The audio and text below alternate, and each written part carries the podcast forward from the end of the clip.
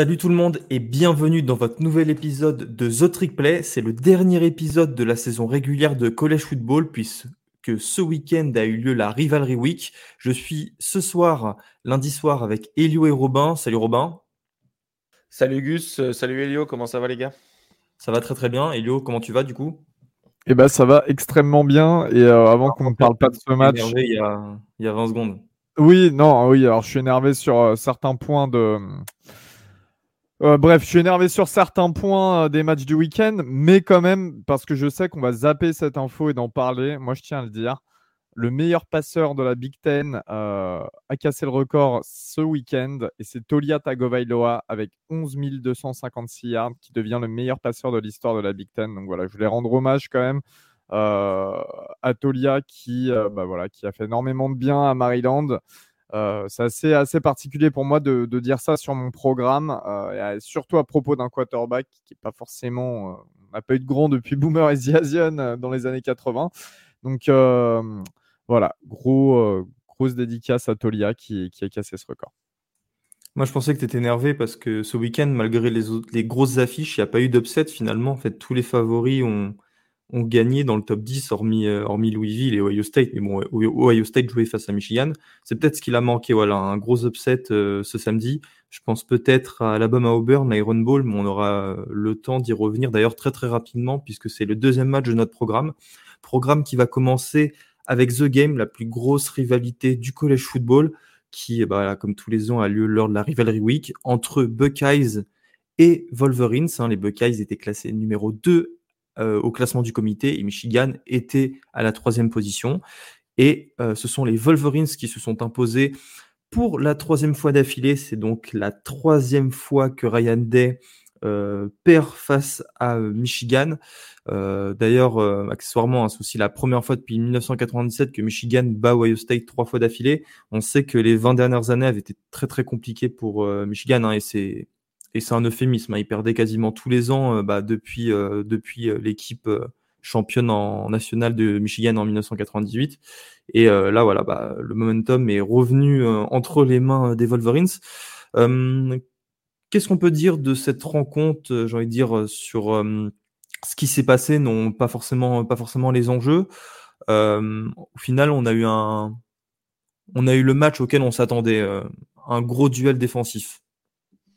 Ouais, en fait, euh, très intéressant et pas intéressant en même temps. On n'a rien appris de ce match, j'ai envie de dire. On se retrouve un peu dans la même configuration que l'année dernière avec Michigan qui bat Ohio State, mais euh, j'ai pas, euh, pas l'impression d'avoir vu un Michigan surdominant et ça a été un petit peu euh, mes, mes impressions sur les Wolverines tout au long de la saison sur les gros matchs. Et j'ai l'impression qu'on a le même Michigan que l'année dernière qui se dirige vers, vers les playoffs. on va parler de la finale de Big Ten avant, mais voilà. Euh, en face, Ohio State, une nouvelle fois décevant. Troisième fois, comme tu l'as dit, euh, qui perdent le big game d'affilée. Je pense qu'il va falloir euh, faire quelque chose avec Ryan Day, mais c'est vrai que sur le terrain, au niveau du contenu du terrain, les défenses ont bien joué. La D-line de Michigan a clairement gagné le match-up face à la, face O-line d'Ohio State. Mike Cord était souvent sous pression. Euh, au niveau des DB d'Ohio State, c'était quand même pas terrible, terrible. Il y a euh, DJ McCarthy qui passe quelques passes et euh, d'ailleurs des passes ultra importantes, notamment un touchdown, mais qui devrait être large. Moi, j'ai des souvenirs de passes dans des toutes petites fenêtres. Exactement. Et en... le touchdown. Et en hmm. fait, des joueurs du niveau d'Ohio State, ces passes-là, elles doivent être déviées ou interceptées. Ça doit créer des turnovers, ou, enfin, oui, des, ou des, des passes défendues, quoi. Et, euh, et non, j'ai trouvé, euh, j'ai trouvé ça dommage. Pareil, la D-line, je l'ai pas trouvé euh, folle. On en parlait lors de la preview de ce match pendant notre live Twitch en disant que bah, Ryan Dev, à nos yeux, il a pas, il a, il a beaucoup d'or entre les mains avec d'énormes prospects, etc. Mais il les a jamais réellement menés tous à leur top niveau et notamment au niveau de la défense. Jim Knowles aussi hein, est responsable de ça.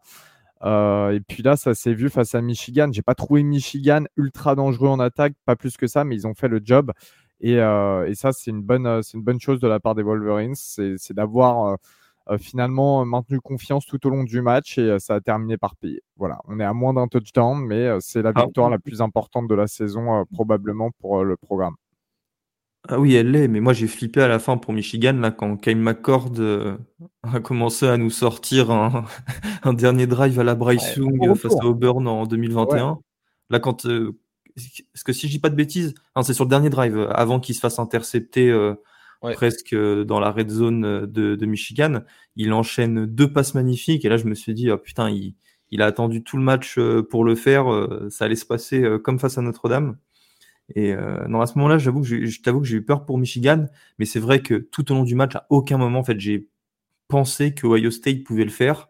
Euh, surtout que, si je dis pas de bêtises, euh, Kyle McCord se fait intercepter euh, une première fois euh, bah, dans son camp, ce qui amène après le touchdown de Blake Corum, le running back d'ailleurs, qui inscrit, enfin qui a couru pour 88 yards et de touchdown, son 22e touchdown de la saison. Euh, derrière une O-line qui a encore été exceptionnelle. Et ça, euh, faut aussi le mentionner. Hein, Zach Zinter, le centre, euh, s'est blessé. Car la carrière finie avec. Blessure, enfin, carrière universitaire finie, effectivement. Hein, on ne sait pas pour la NFL, mais c'est une. Ouais, il ira, je pense.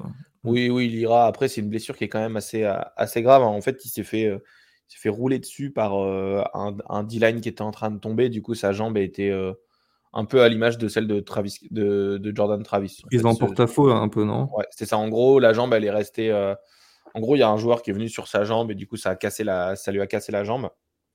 Comme Jordan Travis, en fait. Euh, sauf mm. que là, c'est juste un, un D-lineman qui tombe sur un, pancake et qui, au final, se retrouve sur, euh, sur sa jambe. C'est une grosse, grosse perte pour, pour Michigan, quand même. bon, ils ont, ils ont tout ce qu'il faut pour, pour compenser cette perte, on va dire mais c'est un All Pro. Euh, ça va être un. Normalement, c'était censé être un, All American, euh, je ah pense, euh, cette année. Ou, en, concurrence avec le centre d'Oregon dont j'ai oublié le nom. Jackson Power Johnson. Mais effectivement, effectivement il était parmi les favoris pour être All American et être parmi les, le mm. meilleur centre du, du pays. ça pose un, je pense, un problème de, de profondeur d'effectifs que Michigan n'aurait pas, enfin n'a pas, parce qu'ils ont, euh, ils recrutent très bien la, sur la ligne offensive. Donc euh, c'est une sorte de la meilleure ligne du pays, hein, non? Oui, oh attention, mais euh, mais effectivement oui. non? Non, je suis d'accord. Bah en fait, ça fait deux ans qu'ils ont le Joe Moore Award. moi, j'aimerais bien qu'il change un peu de main et qu'il aille du côté d'Oregon. Euh, mais sinon, euh, non, on est d'accord qu'ils ont euh, une top 3 ligne offensive du pays, et, si ce n'est numéro 1. Et tu avais vu la stat ou pas, Rob, bah, justement, qui appuie bien ce que tu dis, que sur les 22 touchdowns de cette année de Blake Corum, il y en a 20 qui ont été de moins de 5 yards. Ah, en général, ça veut quand même dire que ta ligne offensive te permet de gagner pas mal de yards avant d'être touché, non? Ouais, bah, bah c'est ça. En, gros, euh, de toute façon, c'est que de la goal line. Et c'est d'ailleurs pour ça que Black Corum est dans le. Si Elio poussait un coup de gueule tout à l'heure, je vais en pousser un. Mais c'est pour ça que Black Corum, il est dans le, les finalistes du trophée pour le meilleur running back de l'année, juste parce qu'il a marqué 22 touchdowns. Mais sur les 22, il y en a 20 qui sont des, euh, des pushes de 5 yards. Bon, certes, il a marqué des points, mais euh, même toi, tu marques ton, touchdown à ce niveau-là. Tu vois, il reste 5 yards, tu as la ligne de Michigan derrière tu le marques quand même. Donc petit coup de gueule pour le fait qu'il soit pas dans les meilleurs running backs du, enfin qu'il soit dans les meilleurs running backs du pays, alors que cette année il y a tellement de running backs qui méritent d'y être euh, plutôt que lui, tu vois. Mais justement, moi je trouve en parlant de Blake Corum que Michigan a complètement joué avec ses forces, euh, la O-line, le jeu à la course, Mike Carty de temps en temps qui passe des balles intéressantes. Mais bah, qui, a plus lancé d'ailleurs que face à Penn State ou euh, lors des matchs où il n'y avait pas de Jim Harbaugh euh, ou face à Maryland par exemple, non? Et ça, tu vois, c'est euh, c'est dans l'esprit de un petit peu déjouer l'adversaire parce qu'on sait qu'Ohio State s'attendait vraiment à beaucoup de jeux à la course et non, ils ont réussi à bien balancer. Et je trouve que Michigan a eu cette cette aisance d'esprit de le faire, contrairement à Ohio State, qui, en fait, bah, pour moi, les Buckeyes, c'est compliqué quand même. Ils, ont euh, un comité de receveurs exceptionnel. Euh, finalement, les jeux, ils sont tous appelés pour Marvin Harrison. Alors, il s'en sort bien, 5 hein, réceptions, 118 yards, un touchdown, tu vois. Mais en dehors de ça, c'est beaucoup de jeux téléphonés. Moi, quand je regardais les plays offensifs, ça m'impressionnait pas. Euh, alors qu'il y a 10 000 options à côté. On retrouvait Meka avec Buka qui avait seulement 3 réceptions. Bon, il a un touchdown parce que c'est un bon joueur. Euh, Stover, pareil, 3 réceptions. Fleming, 3 réceptions. Alors que si tu distribues beaucoup mieux le ballon, mmh. Michigan, ils ont pas les, à part euh, Johnson, ils n'ont pas les meilleurs DB du monde non plus. Hein. je pense qu'Ohio State aurait pu largement appuyer son jeu à la passe de manière plus, plus réfléchie que, ce qu'ils ont proposé. Bah, après, je comprends la frivolité de d'Ohio State justement à, a lancé beaucoup le ballon, bien que Ken McCord ait fait 30 passes, parce que dès le début du match, en fait, il a été intercepté une première fois, plusieurs fois, c'est pas passé loin. Et puis, tu vois, quand tu dis, quand il y a Will Johnson et Mike Sundry Steele en, face en, safety, euh, moi, je comprends que tu as un petit peu peur, voilà, de, de t'ouvrir face à une défense qui est capable de, de faire des turnovers. Et on sait à quel point, enfin, après, c'est compliqué d'aller euh, gagner du terrain, d'aller enchaîner les first down, euh, les first down, pardon, pour, pour aller marquer. Oui, on aurait pu attendre plus de State, mais c'est ça, qui, c'est ça qui m'énerve. C'est même pas le fait de ne pas prendre de risques, etc. Évidemment, tu ne vas pas lancer deep avec deux safety comme ça, mais c'est que des jeux téléphonés. Et ça, et c'est là où Michigan s'est largement adapté à la situation. Bah, d'ailleurs, Michigan a d'ailleurs, il y a eu aussi un trick play avec euh, Donovan Edwards euh, qui a fait une passe. Euh, qui a fait une passe. Mais mm. moi, je, je, pense que tu as raison, Michigan, ils se sont bien adaptés à la situation. Et la clé du match, elle était, elle était simple. Le QB play de McCord, il était euh, moyen à part le dernier drive, hein, on va pas se mentir. Euh, deux interceptions, dont une qui est, qui est vraiment pas, pas jolie. Et surtout, bah, je, pense que les, les décisions n'étaient pas euh, fondamentalement incroyables. Mais au-delà de ça, c'est que Michigan a été très, très à l'aise en troisième et quatrième tentative. Donc Michigan, cette, cette semaine, c'est quatre tentatives Enfin, c'est trois, euh, trois quatrièmes tentatives qui sont converties. C'est vrai qu'ils ont tout tenté, ouais. Euh, et donc, je pense qu'ils ont été à l'aise dans ces, ces, situations en quatrième, alors que Ohio State a, choisi de punter. Euh, par contre, l'efficacité en troisième tentative à 4 sur 9 pour, mmh. pour, pour Ohio State, elle est plutôt correcte. Michigan, c'est 3 sur 12. Hein, ils ont un peu moins de first down, mais ils ont eu le big play justement de, 80 yards là pour, euh, pour Corum ou euh, je sais plus qui là qui a mis un, gros big play. Euh, et du coup, au final, je pense que Michigan gagne le match sur des, petites choses, notamment les quatrièmes convertis et de l'autre côté, le, le, QB play de, de McCord qui était pas forcément. Enfin, pas forcément au niveau d'un match comme The Game. Et c'est les deux turnovers qui font perdre le match, hein, évidemment. Euh, non, moi je dirais que c'est le premier turnover qui fait perdre le match et le deuxième qui l'empêche de gagner. Oui, ouais, on peut, le dire, on peut dire ça comme ça, mm. effectivement. Du coup, Michigan euh, ira en playoff. Euh, on peut quasiment l'ancrer parce que tu te qualifies en finale de Big Ten la semaine prochaine à Indianapolis face à Iowa. J'aime beaucoup Iowa, mais voilà, ça va faire comme l'an dernier, il va y avoir 45-0. Euh, donc, on peut déjà réserver une place en playoff pour les Wolverines. Euh, pour Ohio State, ça va être compliqué, ça va dépendre de beaucoup de circonstances. Il faudrait vraiment que ce soit le chaos euh, lors des finales de conférence, mais ça tombe bien, et c'est pour ça que là, le week-end qui arrive va être très intéressant. C'est que il y a plein de finales de conférence avec des enjeux mais vraiment gigantesques pour, pour les playoffs. Euh, et ça, euh, voilà, ça va être un casse-tête pour le comité. Euh, il y a, non, vous devez voir des tweets de, de scénarios improbables où, par exemple, Michigan perd face à Iowa, Alabama bat Georgia, Florida State perd face à Louisville, Washington perd face à Oregon. mais qui mettre dans les quatre si toutes ces équipes perdent? Enfin, ça, voilà, ça donne une multitude de scénarios hyper intéressants. Nous, on va passer en sec avec l'Iron Ball.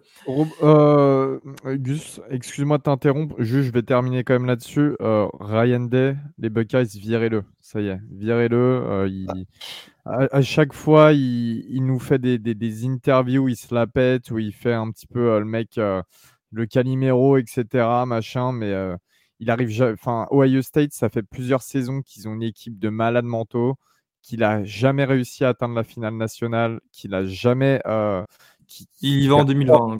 Il y va en 2020, mais euh, il y va en 2020, c'était pas, euh, c'était déjà Ryan Day? Ah oui, ouais, mais l'année Covid. face à Alabama de Mac Jones et Devonta Smith.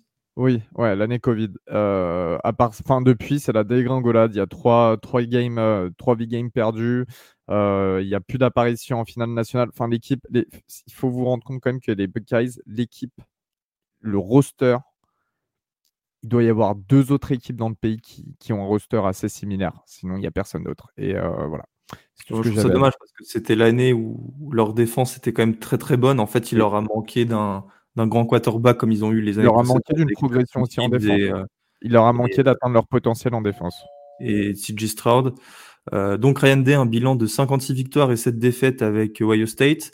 40-0 en Big Ten, c'est-à-dire qu'il a jamais perdu un match de Big Ten autre que face à Michigan. Hein. Donc voilà, il est en 43, les trois défaites face à Michigan. Et après, c'est euh, défaite en finale et défaite en demi-finale de, de playoff ou en bowl du Nouvel An. Euh, c'est sur ces matchs que Ryan Day, qu'un entraîneur d'Ohio State, est jugé. Euh, certes, quand tu regardes les stats, c'est très bon, mais voilà, je pense qu'il y a un... Moi, je pense qu'il restera le, le, coach des Buckeyes, mais ça doit réfléchir un petit peu au département athlétique. On ouais, bah, clairement, hein, parce que juste, juste, je finis, mais Ohio State, tu peux pas te permettre. J'en parlais justement avec une, une, amie qui est fan d'Ohio State, qui, qui, vient de l'Ohio. Euh, et en fait, elle, me disait T'as beau avoir fait 11 euh, victoires, une défaite, si ta défaite elle est contre Michigan, c'est vraiment. Euh, c'est impossible de, de garder, de garder ton coach. Et elle-même, qui était pour, pour justement Ryan Day qui continue, après la défaite contre Oregon, notamment à l'époque, euh, au final, là, elle se dit euh, il est temps de le virer. Donc, euh, justement, parce que ça a trois défaites d'affilée contre l'ennemi de Michigan, qui n'était pas arrivé depuis les années 90, il me semble. Donc, donc ouais, effectivement, c'est même dans le dans le dans ça veut ça veut commencer à, virer Ryan Day. En sec, on a cité un miracle, mais à mon sens, le miracle était du mauvais côté. C'est Alabama qui s'impose dans la mythique rivalité face à Auburn 27-24 euh, grâce à une euh, franchement une action de très très grande classe de Jalen Milrow. Euh, je remets dans le contexte, Alabama a eu du mal toute la rencontre. Fin du troisième quart-temps, les Tigers, hein, qui avaient perdu la semaine dernière face à New Mexico State à domicile de plus de 20 points, passe devant au score grâce à un touchdown de Javarius Johnson sur une passe de Peyton Thorne, l'ancien de Michigan State, dont on aura aussi l'occasion d'en parler. Puis un field goal début du quatrième quart-temps. On arrive dans la dernière minute du match. Alabama est mené 24 euh, à 20. C'est une quatrième et 31 euh, dans euh, justement sur la ligne des 30 yards d'Auburn. Et euh, Jalen Milrow nous sort euh, voilà, cette passe magnifique qui arrive euh, dans les mains d'Isaiah Bond dans le coin de la, de la end zone. Une passe vraiment mais somptueuse qui permet au Crimson Tide de l'emporter, d'éviter un, un, upset qui les aurait privés de College Football Playoff, bien que ce soit pas encore fait. et sinon, c'était pas la plus belle, l'action la plus, ah, peut-être pas la plus importante parce qu'Alabama n'est pas assuré d'être en playoff, mais est-ce que c'est pas la plus belle action de l'année. Si, c'est non, mais la plus, la plus importante. Euh, ah, de, l'année, euh, non, de l'année peut-être pas, mais euh, du De l'année pour Alabama, oui. De l'année en, action pure et dure, non. Ouais. Parce qu'au final, le, le defensive play, il est catastrophique de Auburn. Ah, tu retiens le. Ok. Ah, mais ah, ah, voilà, quand je disais que j'étais énervé tout à l'heure, Robin, vas-y, c'est exactement. Non, non, mais alors, très très bien. Tu es en 4 et 31 tu es en 4 et 31. Certes, tu mets de la pression avec seulement deux gars. Pourquoi tu mets un spy? Déjà Du coup, tu as deux, as deux rushers. Tu as un linebacker qui reste pour spy au cas où Milro va courir. Tu pas en train de me dire que hmm. Milro va faire 31 yards. Il doit pour arriver, c'est ça, ouais, c'est ça, ouais, pour arriver en fait jusqu'à la end zone. Soit tu le fais hmm. mettre de la pression, soit tu le mets en, tu le mets dans le fond. T'en fais rusher deux et t'en mets neuf derrière.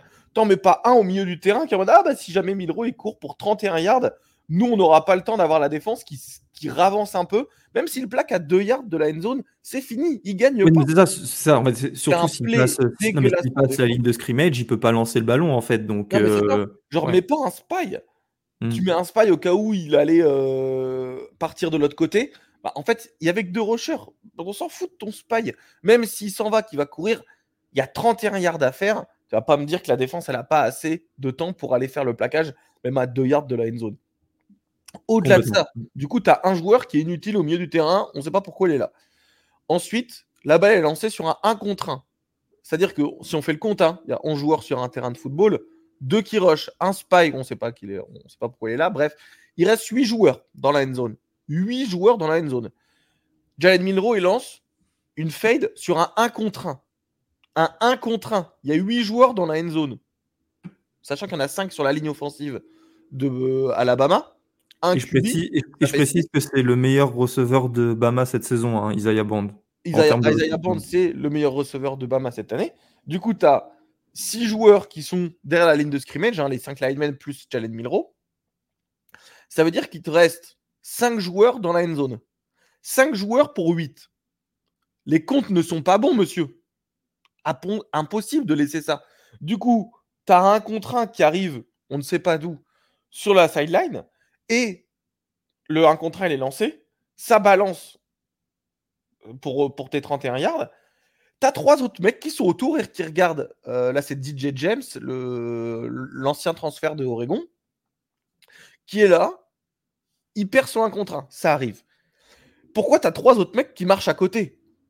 Va le taper, je sais pas, fais quelque chose. Va l'aider, la balle est dans les airs. 31 yards dans les airs, c'est long à faire. Tu as le temps, toi qui es au milieu du terrain, de revenir sur la gauche. Enfin, sur le, la sideline. Il y a absolument aucune raison pour, avoir un spy, aucune raison pour avoir 8 gars en défense contre 5 dans la end zone et que tu aies un 1 contre 1 quelque part sur le meilleur receveur d'Alabama. Et d'un point de vue arbitrage, puisque là on va parler de la défense catastrophique d'Auburn ou avec trois mecs qui marchent, on ne sait pas ce qu'ils foutent. D'un point de vue arbitrage, c'est une passe interférence offensive.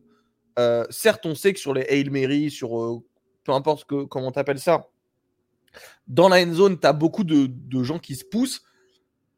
Ça, c'est OK de pas le voir ou de se dire, OK, bah, de toute façon, tout le monde se poussait, ils étaient à 5 autour de la balle. Là, c'est du 1 contre 1. Ton défenseur, il se fait pousser par l'attaquant. C'est une passe interférence offensive, c'est une faute.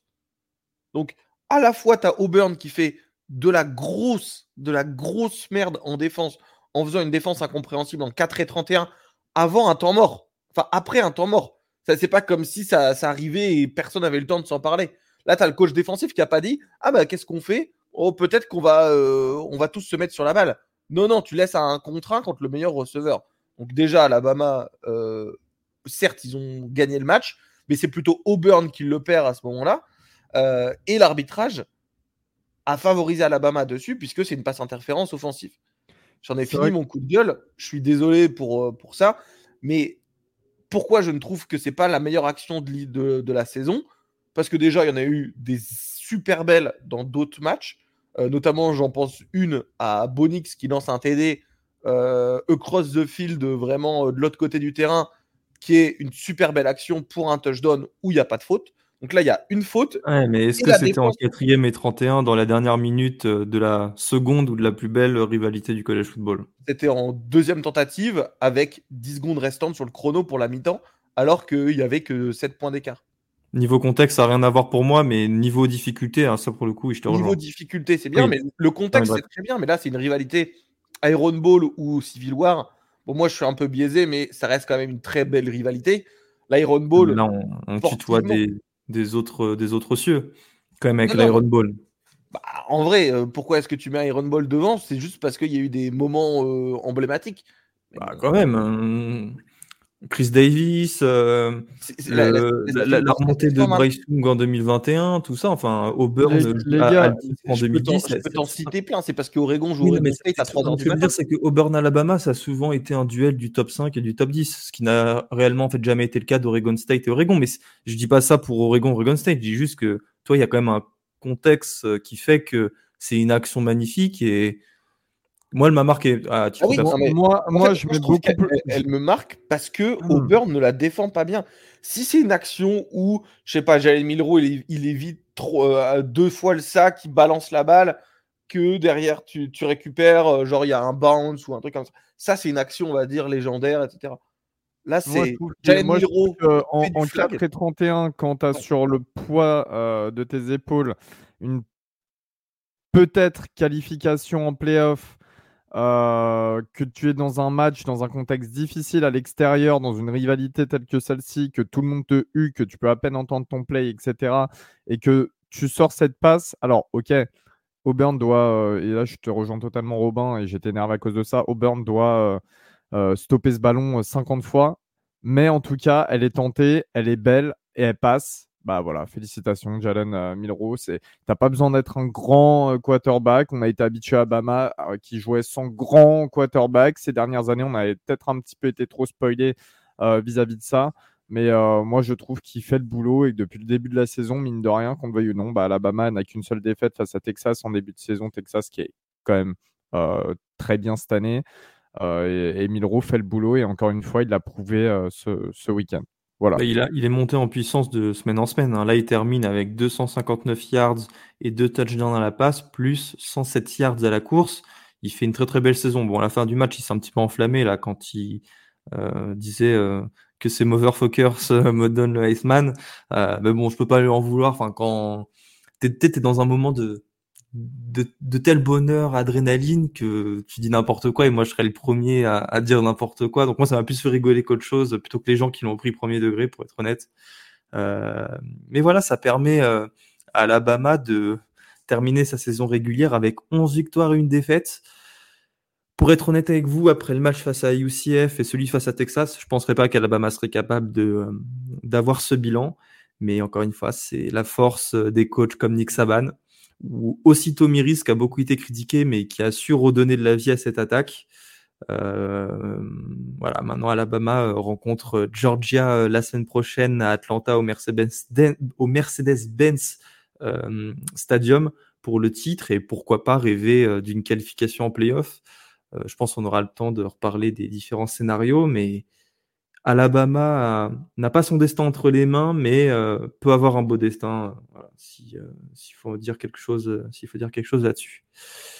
On va passer à un gros morceau, les gars. La PAC-12, qui encore une fois avec, euh, bon là, je pense surtout à deux rencontres, la Civil War et la Apple Cup, qui ont une place allez, particulière dans nos cœurs et dans les cœurs des fans de PAC-12 et du collège football parce que euh, c'était euh, leurs dernières éditions, leurs dernières vraies en tant que membre, euh, en tant que duel entre membres de la PAC-12. Hein. je rappelle pour ceux qui vivent dans une grotte que Oregon et Washington partent en Big Ten l'année prochaine et que Washington State et Oregon State sont laissés pour compte en PAC-2. L'an prochain, ce sera la PAC-2. Ils joueront avec un calendrier Mountain West et d'autres rencontres par-ci par-là. Euh, voilà, ce qui fait que ces deux matchs avaient euh, voilà, se, se, disputer dans un contexte particulier. On va commencer avec la Civil War, euh, Robin, Oregon, Oregon State. C'était le 127e match de rivalité. Ouais, effectivement, 127e match de, de rivalité. Et c'était, la, il me semble, la sixième fois seulement que les, les équipes se rencontraient en étant classées tous les deux. Euh, des fois c'est Oregon State, des fois c'était Oregon, etc.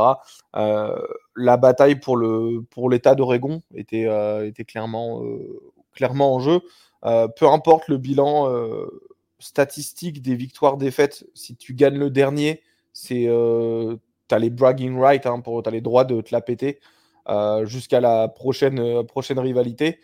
donc c'était vraiment important de le gagner déjà de part pour l'aspect rivalité face à aux petits frères de l'État, on va dire, mais également d'un deuxième point de vue, d'un point de vue euh, place pour le championship game de, la PAC-12. Euh, parce qu'Oregon n'avait pas validé encore sa place. Arizona, qui fait une saison euh, tonitruante, était encore en lice. Donc s'ils battaient Arizona State, on en parlera juste après, quand ils battaient Arizona State, ils avaient leur destin pas en main du coup. Malgré la victoire, en fait, ils étaient obligés d'espérer une défaite d'Oregon. Euh, et euh, cette victoire d'Oregon, elle valide le ticket pour la finale de, de Pac-12. Et pour toujours rêver des playoffs, notamment, c'est ce qu'on disait avec Alabama, le, contexte de, ce match était pour euh, à la fois continuer à rêver pour les playoffs. Donc là, Oregon se permet de toujours rêver pour les playoffs et de prendre sa revanche hein, sur leur seule défaite de l'année, qui est de Michi pardon pas Michigan, qui est Oregon, euh, qui est Washington. Et cette, euh, cette défaite, eh ben, elle sera euh, potentiellement vengée. La, défaite donnera une place en playoff à Oregon. Si évidemment Michael Penix est en, bonne santé, on en parlera dans le, le je pense, la partie sur l'Apple Cup. Mais sinon, d'un point de vue purement sportif, hein, le match sur le papier, ça allait être très compliqué pour les deux équipes. Puisque le Oregon était classé 6 et Oregon State classé 16e. Mais au final, Oregon a dominé de bout en bout. Hein. Ils prouvent bien qu'ils sont dans la, course au playoff. Du côté individuel, on a Bonix qui a signé une, encore une fois une superbe performance. Hein. Il n'y a pas eu un seul mauvais match de, de l'année. la performance, 367 yards à la passe pour deux touchdowns, hein, avec un taux de complétion à 82,5% en lançant 33 passes sur 40. Et au final, il rajoute un touchdown à la course avec 30 euh, yards hein, sur une, une read option en gros. Euh, finalement, il, reste une, une, chose importante, c'est justement, je t'en parlais un peu pour le, drive avec euh, Jalen Milro. Le dernier drive avant la mi-temps de, de c'est d'une toute beauté. Ça prouve à quel point il est dans cette course au Iceman avec, avec Jaden Daniels. Il a fait un super drive alors que Oregon menait seulement de 7 points. Il reste 50 secondes avant la mi-temps. Bonix lance euh, des, superbes, vraiment des superbes passes, il n'y a pas à dire, dont une extrêmement, extrêmement compliquée, où en gros il roll à droite et il lance de l'autre côté du terrain pour une cinquantaine de yards, 44 euh, yards il me semble, ce qui est humainement enfin, très très dur à faire physiquement pour ton corps, euh, et bah, surtout de le faire dans ce moment-là. on peut dire, hein, c'est ça, peut se qualifier de Aceman moment, on va dire. Sinon, d'un point de vue collectif, la, force du, jeu d'Oregon State, c'était le jeu à la course. Et ce jeu à la course a été totalement muselé hein, par, euh, par Oregon. Damien Martinez, on prend euh, toujours euh, un des meilleurs running backs du, pays actuellement. seulement 38 yards à la course, alors que d'habitude, il fait plus d'une, plus d'une centaine par match. Et toute l'attaque d'Oregon State, hein, même avec DJ Galele qui court assez souvent, seulement 53 yards à la course pour, euh, pour DJ, pour euh, l'équipe entière. Voilà. Au final, il n'y a pas eu match euh, d'un point, de vue, d'un point de vue sportif. Oregon remporte 31-7 ce, match et se, qualifie pour la finale de, de Pac-12 pour la revanche. Donc j'ai bien hâte. Et Rob, Rob, justement, je voulais te demander pour cette finale de Pac-12 face à Washington, euh, est-ce que ça fait partie de ton top 5 des matchs les plus stressants euh, de ta vie là? Ah mais là tu sais pas, mais ça va être... Euh, en plus ça va être l'enfer parce que ça se joue vendredi. Hein. D'ailleurs, on en reprécisera tout à l'heure, hein. mais ça se joue dans la nuit de vendredi à samedi à 2h du matin. Et, en fait, je suis obligé d'être présent pour, pour au club de foot au, Québec pour lever la bannière de champion. Donc en fait, je vais absolument pas voir le, pas pouvoir me préparer mentalement à ce match toute la journée. Euh, du coup, ça va être mieux euh, comme ça, hein. un peu, ouais, t'as raison, ça va être un, peu dur de, se retrouver. Euh, au final, je vais avoir genre 10 minutes pour rentrer à la fin de, à la, fin de la levée de bannière et mettre le match. Donc, ça va être intéressant. je pense un match vendredi soir, finale de, de Pac-12 avec une place en, en playoff. Je vais trouillomètre au niveau marron, mais en fait, j'ai confiance dans Oregon. surtout avec un, un Penix qui est très, très diminué. On, on y vient. On en parle pour la pour l'Apple Cup, je pense. Parce que Washington a battu euh, dans l'Apple Cup, hein, pour, pour, le coup, à la différence de la Civil War dont on n'a pas encore d'informations, euh, l'Apple Cup entre Washington et Washington State a été renouvelé jusqu'en 2028. Hein. les deux programmes vont continuer à s'affronter bien euh, qu'ils ne seront plus dans la même conférence. Hein. Big Ten pour l'un, Washington, et pour l'autre, Washington State, on ne sait pas encore. Pac-12 ou Mountain West, certainement. Euh, c'est un field goal en fait qui a permis aux hommes de Calendar d'éviter la surprise, euh, d'éviter la surprise au pire des moments puisque c'est la rivalry week et la rivalry week est souvent euh, le week-end des upsets. Et encore une fois, Washington y a échappé et ça a été une constante sur toute la saison, hein, ce qui leur permet de rester, de rester. Qu'est-ce qu'il faut dire sur ce match? Oui, Michael Penix euh, semble s'être blessé. Euh, on n'a pas vraiment d'informations, mais je pense qu'on peut le déduire. Euh, il se serait fait mal aux, côtes, d'après ce que disent beaucoup de sportifs, quant à sa façon de marcher et de, respirer. Je le dis avec un degré de certitude assez bas, parce que c'est pas une information qu'on peut confirmer, mais voilà, il, semble ne pas être au top de sa forme physiquement. Euh, et ça, c'est dans la perspective du match euh, face à Oregon euh, la semaine prochaine. Ce qu'il faut retenir aussi, c'est que Washington devient la première équipe, et donc la dernière, puisque c'est la dernière année de la PAC-12, à terminer la saison régulière à 12 victoires et 0 défaites, donc à devenir invaincu, depuis que la PAC-12 se joue à 12 c'est-à-dire en 2011 quand Colorado et Utah sont, sont arrivés. Et d'ailleurs, Gus, c'est également la, la seule équipe à avoir fait 0-12 aussi en 2008. Et, hein. et, en 2008, ils ont fait 0-12. Non, non, mais faut dire, hein, c'est la première équipe à 12-0, mais c'est aussi la première équipe à 0-12. bon. Oui, mais la première équipe à 0-12, c'était en 2008, c'était pas en 2023. Oui, non, mais il a raison de le dire. On, fait de l'historique quand même. Non, par contre, euh, Gus, excuse-moi, je vais juste revenir vite fait sur ce match. Euh, quand même, Washington qui est euh, inquiétant de semaine en semaine. Alors oui, c'est Washington State. Oui, Washington State a fait de beaux matchs, a de beaux éclairs, mais ils sont pas en. Et c'était leur dernière chance d'ailleurs de se qualifier pour un bowl, ce qui n'a pas été le cas. Mais il y a quand même pas mal de manques et de carences. Moi, j'en ai parlé dans la preview sur le live. Je disais que euh, la défense de Washington, elle ne me rassurait pas. Là, ça a encore été le cas, notamment avant la réception, enfin avant la, la, finale face à Oregon. Euh, je suis ah vraiment pas confiant pour les Huskies. Je suis pas, ah oui, pas confiant dans l'optique euh, dans l'optique des playoffs, mais au final. ouais, ouais, non, non, mais même, Oregon, USC, Oregon State, je suis pas Et excuse-moi, et à un moment donné, alors il y a ce moment qui est assez magique en attaque quand même. Euh, Washington qui est en grosse difficulté, mais qui arrive à remonter le terrain.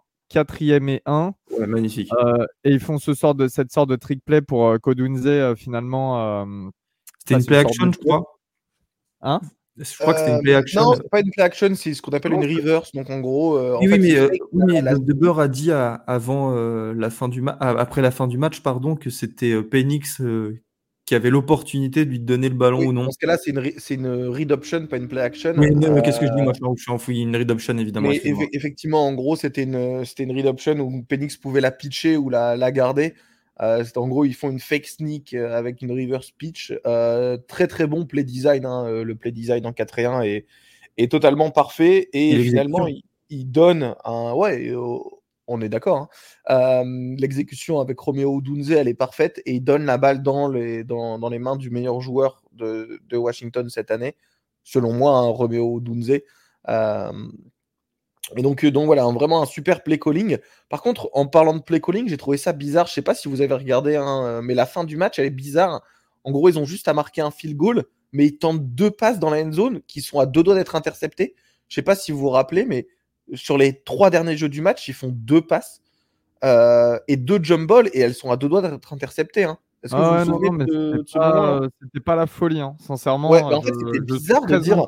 Euh, field goal. Euh, en fait, c'est trop bizarre de dire t'as besoin d'un field goal, tu lances deux, deux passes dans la end zone qui sont aussi à deux doigts d'être interceptées. bizarre, bizarre. Mais de toute façon, tout est, tout est bizarre. là, cette fin de match, elle est bizarre avec justement Penix à la fin du match, euh, au-delà de la conférence de presse, la vidéo, elle était bizarre. Euh, en gros, il est, euh, accoudé à l'intérieur d'un sorte de boîte, enfin, en gros des boîtes qu'il y a sur le, bord du terrain. Il y a quelqu'un qui le protège pour dire voilà personne le touche. Et ensuite, on lui met un maillot sur la tête comme si c'était un détenu. Vraiment, c'est trop bizarre cette vidéo. on lui met un, manteau sur la tête et en fait, on, l'escorte, entre guillemets, hors du terrain, ce qui, est, euh, ce qui était assez incompréhensible. Euh, donc j'espère qu'il va bien, parce que moi, je veux une rivalité avec Washington qui, euh, qui se joue au meilleur des deux équipes, à la fois pour une place en, en, champion, en playoff. Pour Oregon, c'est mieux de battre une équipe de Washington qui n'est pas diminuée. Mais, mais voilà. J'espère que ça ira bien pour lui. Michel Fourniret Pénix Junior, le détenu. Euh, Territorial Cup, aussi encore une fois en dernière Territorial Cup euh, version Pac-12, parce que Arizona et Arizona State euh, rejoindront la Big 12, 12 cette fois. et Arizona State, encore une fois, hein, n'a pas fait dans la dentelle. C'est dans la continuité de leur seconde partie de saison, mais qui est tout juste exceptionnel. Je ne sais pas combien de ils sont là, les People, mais ils sont sur une série déjà de six victoires consécutives. Washington, Oregon State, UCLA, Colorado, Utah, Arizona State. Euh, là-dedans, il y a quatre victoires euh, face à des équipes classées, ce qui leur permet de terminer la saison à neuf victoires euh, et trois, et trois défaites. voilà, c'est tout simplement impressionnant. Et là, sur ce match-là, 59 à 23. Et encore, hein, les 23 points d'Arizona State sont arrivés en, en, fin de match parce qu'Arizona a commencé à faire un, petit peu un petit peu tourner ou du moins a mis à contribution plus de joueurs. retenons la performance de Noah Fifita, leur quarterback qui a remplacé Jaden Delora et là qui s'annonce comme une future star du college football. 527 yards et 5 touchdowns à la passe, dont 266 et un touchdown euh, pour son receveur true sophomore Teiteora euh, Macmillan. Euh, ce qu'il faut aussi retenir, c'est que c'est le 22e quarterback de FBS depuis 2000 à avoir lancé pour au moins 500 yards et 5 touchdowns en complétant plus de 70% de ses passes. Donc là aussi, il lance beaucoup et il lance, et il lance de façon précise. ça appuie encore plus sa performance. Euh, mais Arizona n'ira pas en finale de, comme l'a bien dit Robin tout à l'heure, n'ira pas en finale de Pac-12 parce que euh, Washington et Oregon ont remporté leur rencontre. Euh, ouais, sur nos documents, c'est écrit euh, RIP Pac-12. je pense qu'on a encore beaucoup de choses à dire pour revenir sur la fin de la Pac-12, mais je serais très chaud pour faire des épisodes voilà, sur, ouais, bah, sur l'histoire de la Pac-12, tout ça. Et je pense qu'il y a beaucoup de choses à dire. Là, on se perdrait peut-être un petit peu si on en parlait maintenant. Donc, c'est pourquoi je et UCLA hein, qui finissent par deux défaites leur, euh, leur calendrier Pac-12 et, euh, et, surtout bah, qui, qui, finissent. Ah bah tiens, oui, vas-y, bah, je te laisse les citer, hein, les deux défaites de UCLA, d'USC et UCLA rapidement, s'il te plaît. En gros, USC a perdu la semaine dernière hein, contre, contre UCLA, puisqu'ils euh, n'ont pas joué cette semaine. Euh, et, et, ensuite, ils ont perdu contre. UCLA, UCLA a perdu contre Cal. Euh, et c'est assez marrant de dire qu'en fait, la faute, en gros, la, la, le fait que la PAC-12 euh, implose, c'est que USC et UCLA se sont, se sont barrés en, Big Ten. Au final, USC finit à 5-4 dans la conférence, 5 victoires, 4 défaites. Euh, et UCLA, 4 victoires, 5 défaites. Euh, j'ai envie de dire un gros chais pour, pour ces deux programmes. Ils ont voulu causer la fin de la PAC-12. Le résultat, ils n'arrivent même pas à la gagner. ou au moins être compétitifs dans cette conférence. donc, bonne chance en Big Ten. Et un gros doigt du milieu. On peut passer à la gouverneur scope, euh, Gus. Désolé, c'est Elio qui a dit qu'il était énervé, résultat c'est moi Non mais ouais grave, j'étais imprégné je crois euh, de, de, cet énervement, mais Chip Kelly euh, qui risque d'être viré incessamment sous peu, on l'a pas encore. Ah oui c'est vrai, c'est vrai. C'est pas officiel pour l'instant. Ah, mais il va falloir que ça arrive vite hein, parce que là avec le coaching carousel dont on va parler dans une dizaine de minutes. Comme Ryan Day, il va falloir que ça arrive vite. Vite, vite. mais il y a voilà ça, il y a plein de coachs, va falloir vite euh, en trouver un nouveau hein, s'il le vire. Il faut faire ça vite. Mais bon, j'ai confiance euh, dans les agents du collège football qui seront un, qui seront un fric monstre, notamment celui euh, qui, qui est l'agent de Jimbo Fisher et de Michael Coe. vous comprenez quel est le lien entre les deux, Texas A&M. ça c'est bien beau aussi. Le Mino Raiola du collège football. la Governor's Cup entre Kentucky et Louisville et bah, Kentucky a anéanti les espoirs de College Football Playoff de Louisville, hein, qui était classé 9e euh, euh, au classement du comité, si je dis pas de bêtises. Victoire 38-31 euh, dans un super match, hein, une victoire qui a été acquise à la fin de la rencontre hein, sur encore un, touchdown de Ray Davis. Ray Davis qui termine avec une fiche de statistiques à 76 yards et un touchdown dans la course, plus 51 yards et deux touchdowns à la réception. Euh, dont euh, bah non, le, justement son dernier touchdown de 37 yards était à la course dans, dans était à la course. Euh, il en avait inscrit un juste auparavant, voilà, pour euh, recoller, pour repasser devant au début du quatrième quart-temps. Kentucky a fait une avait fait un début de saison, enfin comment dire, un, un petit peu comme ce qu'on a avec Kentucky depuis quelques années, des saisons assez anonymes. Et là, ils viennent, voilà, ils viennent la sauver avec cette victoire à Louisville chez le rival pour l'empêcher d'aller en playoff, même si ça aurait été improbable. Et c'est une victoire, voilà, qui doit faire beaucoup de bien aux fans des Wildcats, euh, qui se sont fait peur là dernièrement parce qu'il y a eu des rumeurs très très fortes de Mark Stoops à Texas A&M, mais ça aussi on y reviendra après. Finalement, ça ne s'est pas fait. Louisville affrontera Florida State la semaine prochaine dans le match du titre de l'ACC. Euh, la rencontre aura lieu dans la nuit de, bah, du coup, je crois, de samedi à dimanche euh, à Charlotte, dans le stade des Panthers. Et Louisville, vraiment, hein, je pense qu'on va vite fait parler de, Florida State après, mais euh, Louisville qui aurait pu, qui a la possibilité de remporter le match ce week-end et, je trouve, Je suis un peu déçu de, du, scénario final de cette rencontre face à Kentucky parce que ça aurait mis beaucoup de choses en perspective. C'est dommage. Mais très belle saison, Louis. leur saison est exceptionnelle avec. Alors dédié à la saison qui est, ouais, qui est énorme. Avec, la, avec le retour, enfin le retour de Jeff Bohm, l'ancien quarterback. voilà, 10 victoires et 2 défaites pour sa première saison. ça, ça fait un bonhomme. Le Sunshine Showdown, hein, on parlait de Florida State, et les Seminoles se sont imposés à Florida euh, sur le score de, euh, j'ai oublié le score, euh, les gars, si vous pouvez me le, si vous pouvez me le rappeler, s'il vous plaît, sur le score de 24 à 15.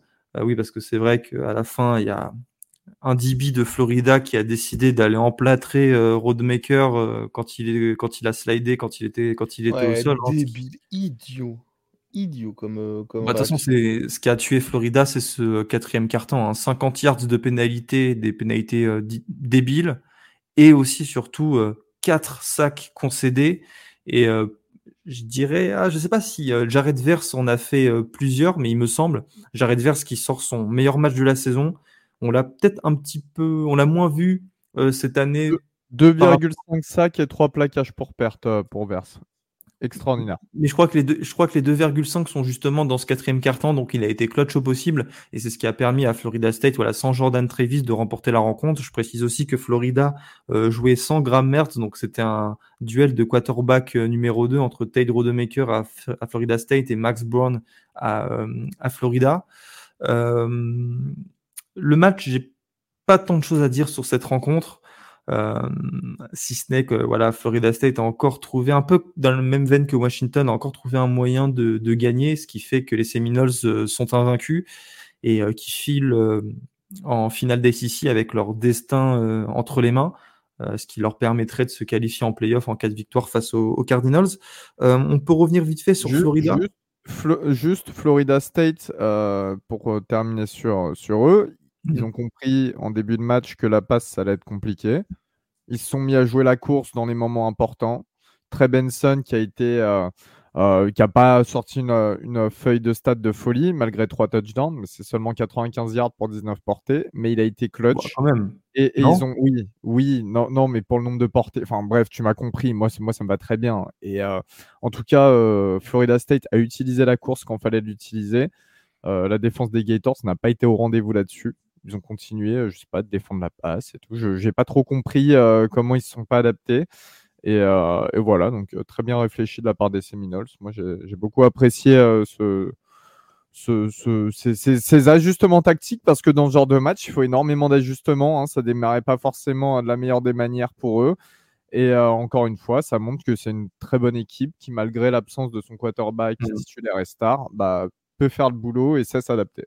D'ailleurs, on sait, les gars, si euh, Roadmaker euh, est blessé euh, non, non, il a rejoué après. Hein. Il a rejoué après le, ah, ah, c'était pas le quarterback true freshman là, de, de la bah, classe 2020 Le, quarterback true freshman, là, en gros, il a, il a joué un snap le temps que le mec revienne. Ok, ah, bah, commotion. ce, qui est, ce, qui est, quand même bizarre, hein. il était sonné, il n'y a pas eu de protocole commotion. Moi, je pense que c'est une petite simulation. Ah, il, était il y avait l'air vraiment, je sais pas si tu as vu la vidéo, euh, mais en direct, il avait l'air vraiment sonné.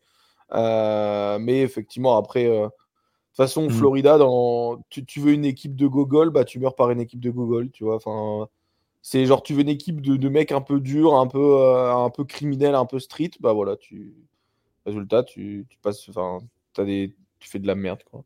Non, mais c'est pas euh, réfléchi. Mais pas sinon, au-delà de, ouais, au-delà de ça, il faut quand même féliciter Florida State, comme l'a dit Elio, parce que au final, ils arrivent à faire euh, un très très bon match euh, et à être là où personne ne les attendait trop après la blessure de Travis. Hein, même le comité avait un peu dit bah, on les dégage du top 4 parce qu'on sait qu'ils vont pas gagner. Donc ils prouvent, ils prouvent qui méritent leur place. Ils peuvent gagner sans Jordan Travis. Ouais, c'est très juste de dire ça et que du coup maintenant ils ont encore une chance d'y être. Ouais, c'est vrai. Ouais, c'est ça. Et, globalement, surtout Florida, bon, c'est certes cette année ils sont un peu en dessous, mais ils ont joué des énormes, énormes équipes. Euh, donc ça, ça, prouve bien au final qu'ils ont, ils ont de quoi, on va dire, euh, remporter la, la, la ACC. Et il faut bah, féliciter McNorvell et la défense. Hein. Ils ont fait un très très bon travail euh, de préparation et bah, pour être présent là où ils sont. Donc, en tout cas, bon travail de Mac Norvel et surtout de la défense est Enfin, Florida State montre qu'ils sont pas unidimensionnels avec que, que l'attaque qui, qui, qui, allait performer. Et puis ils ont toujours leur playmaker avec, avec Coleman et Wilson et Trey Benson, plus une ligne offensive qui est, qui est correcte. On peut pas en dire autant de Napier et Florida, là, qui viennent ouais. une euh, cinquième défaite consécutive. Bon, je précise quand même, hein, les cinq défaites, les gars, hein, c'est Georgia, Arkansas, LSU, Missouri et Florida State. Euh, C'était certainement le calendrier le plus compliqué du pays euh, cette année ou, euh, ou pas loin. Euh, mais le truc, c'est qu'avec ces cinq défaites, t'as pas réussi en fait à aller chercher cette victoire qui te qualifie à un bowl. Et maintenant, ça fait trois saisons consécutive où Florida a un bilan euh, négatif, c'est-à-dire avec plus de défaites euh, que, euh, que de victoires. le tout après avoir participé à la finale de SEC face à Alabama en 2020. voilà, c'est la première fois depuis 1947, l'après-guerre, que, que Florida a, a perdu à trois, à trois saisons, est à trois saisons consécutives, trois saisons négatives consécutives, j'en perds mon latin. Euh, donc, et, des décommits en plus, des décommits qui sont en train de tomber alors qu'ils avaient eu réussi à commit des gros joueurs. on verra comment ça se passe. En... Et là, aussi, j'ai vu que tu as le safety Xavier euh, Filsem, là, le 5 étoiles, qui serait proche de Texas. Mais bon, ça reste quand même une très très grosse classe. Euh, faut croire que. On, va voir comment ça se passe là pour la classe euh, qui arrive en fin hmm. décembre. Là, quand, c'est une classe top 5 hein, pour ceux qui savent pas. actuellement, Florida a une classe top 5 hein, juste derrière Georgia, Alabama, Ohio State. Ah, je crois qu'ils sont quatrième. Faudrait vérifier. on, parlera, de, Florida pendant les previews, euh, de, parce que maintenant c'est terminé, on les verra pas en bol, donc pendant les previews euh, euh, de, de, la saison prochaine. Mais voilà, moi j'attends de voir la troisième année de Billy Napier qui s'est construit ses classes, etc. J'attends souvent pour un coach dans ce genre de situation avec des bonnes classes euh, la, deuxième, troisième année et, euh, l'année bah, prochaine va être très Va falloir qu'il fasse vite hein, parce que euh, Florida cette année, je crois que c'est le 15e meilleur roster en termes de talent du, du collège football. Et même si le calendrier est très compliqué, je pense pas que les fans de Florida soient si patients, soient si patients que cela. Surtout que Dan Mullen a beaucoup été critiqué, mais au final, son bilan reste respectable. Donc, donc voilà. On passe au coaching carousel. On va faire un laïus hein, d'une petite dizaine de minutes avec euh, tous les mouvements euh, qui ont eu lieu parce que là, vous le savez, hein, c'est toujours comme ça entre la rivalry week et les finales de conférence. C'est la semaine où en général les coachs de college football sont virés et euh, sont nominés. On commence avec Michigan State. Michigan State, Robin, qui accueille Jonathan Smith. Ouais, bah c'est une, très très belle très très belle pioche pour les Spartans. les Spartans sortent d'une saison très très compliqué avec un avenir qui est très incertain. Euh, parce qu'ils ont des classes de recrutement qui sont en train de, de s'affaiblir à vue d'œil. Au-delà de ça, ils ont également une, des, comment dire, une, grosse difficulté après avec le coach, notamment c'était Mel Tucker, hein, qui est parti, euh, enfin qui, a, dû être licencié, il me semble. Enfin, qui a été licencié pas, à cause d'affaires de, d'agression sexuelle. Et au final, on... Michigan State se retrouve avec un nouveau coach, Jonathan Smith, qui est, euh, hyper, qui fort. Moi, c'est personnellement un, coach que j'adore. Euh, qui arrive du côté de, de East Lansing et qui se retrouve avec un. Enfin, qui ramène tout son coaching staff presque. Hein. il ramène euh, O-line, D-line, coordinateur offensif, receveur, etc. en tant que, enfin, dans tout leur coaching staff. Il va également potentiellement ramener pas mal de, pas mal de transferts. Euh, à voir si les gens le, suivent, hein, parce qu'on sait que c'est toujours euh, compliqué, surtout euh, là on a notamment Gould, le, un, des, un des meilleurs receveurs du, de, l'équipe de, Oregon State. Il parle du receveur, hein, pas d'Eli Gould, sa chanteuse préférée. Effectivement, on a, on, a Gould, le receveur, qui, est, qui était un peu enfin qui, a tweeté en, euh, disant ouais euh, un peu enfin ils abusent il abuse tu vois. Parce que le en gros euh, à son interview d'arrivée il a un peu dit qu'il regardait le poste de Michigan State depuis assez longtemps et que c'était une décision qui était un, un peu un no-brainer dès la fin de sa, de sa saison avec, avec les j'ai oublié le nom des avec les Beavers pardon donc voilà, Michigan State qui récupère un superbe, un superbe coach avec Jonathan Smith et Oregon State qui, laissé pour, euh, qui a abandonné Ça me fait mal au cœur de voir Jonathan Smith abandonner Oregon State, mais c'est le move de la survie hein, pour lui. il va être payé beaucoup plus d'argent et surtout il sera. Il va toucher un très très gros salaire à Michigan State et aussi, enfin, je sais même pas si tu l'as dit, mais il ramène tout son staff. Ouais, si, si, je l'ai dit, ouais. Tu l'as dit, Là, il va ramener des joueurs du port type, de, très bons joueurs d'Oregon State, plus il va se retrouver. Michigan State, hein, qu'on le veuille ou non, ça reste un, programme assez historique, qui a une, euh, qui a une base euh, solide et ancrée. Euh, il y, a beaucoup, il y a beaucoup de bien à faire du côté, du côté mm. des Spartans. Mel Tucker l'a prouvé il y a quelques saisons avant de faire tout et n'importe quoi et de se prendre pour celui qu'il n'était pas forcément, mais en tout cas. Bah, voilà, de, se prendre pour Adrien Laurent. ouais, avant de se prendre pour oh, Tout ça avant d'aller coacher Henri Ruggs en prison. Euh... Vraiment, après, euh, Mel Tucker, maintenant, il va aller coacher Henri Ruggs en prison. Donc, euh, il y aura du sacré, euh, sacré all, all, Prison Team. Elle, est, elle va être sacrément, sacrément costaud à jouer. Mais, mais ouais, au final, Michigan State qui retombe un peu sur ses pieds et Oregon State qui est totalement en train de couler au fond du trou.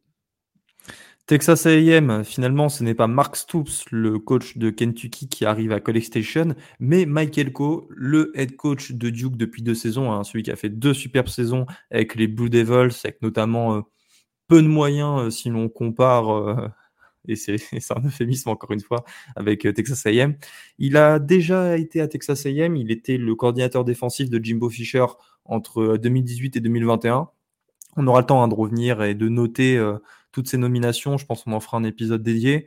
Euh, mais euh, c'est un choix, c'est à la fois un choix, euh, comment dire, on s'attendait peut-être à plus de paillettes de la part de Texas A&M, mais d'un autre côté, on a envie de se dire que là, ils vont chercher voilà, un coach qui a l'air au fait, qui, qui, a fait des grandes choses, hein, qui a approuvé à Duke qui, qui, pouvait gagner. Et moi, j'ai vraiment hâte de voir ce qu'il ce qui pourrait faire à Texas A&M. C'est un choix qui apparaît comme pas comme hyper sexy, mais euh, qui peut euh, porter ses fruits et moi ça m'intéresse. Sinon, euh, New Mexico. il faut que les fans et les boosters de Texas AM soient un petit peu dans la peau des fans de Washington quand Kellen DeBur est, est sélectionné comme, comme nouveau coach. C'est-à-dire accepter peut-être d'avoir des joueurs un petit peu en dessous au niveau des radars, etc mais potentiellement un meilleur jeu. Euh, et oublier les, les, commits de gros stars ou toutes ces choses-là et peut-être revenir à, à quelque chose de plus basique en termes de recrutement, mais qui offrirait plus d'opportunités au niveau du jeu, au niveau du terrain. Voilà.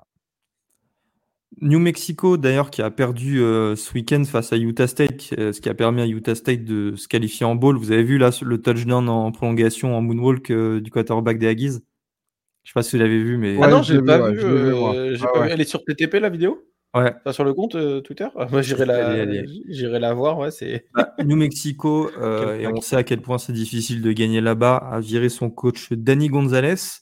Syracuse aussi a, viné, a, viné, a viré Dino Barbers, Barbers plutôt, qui était là maintenant depuis, je crois, sept saisons.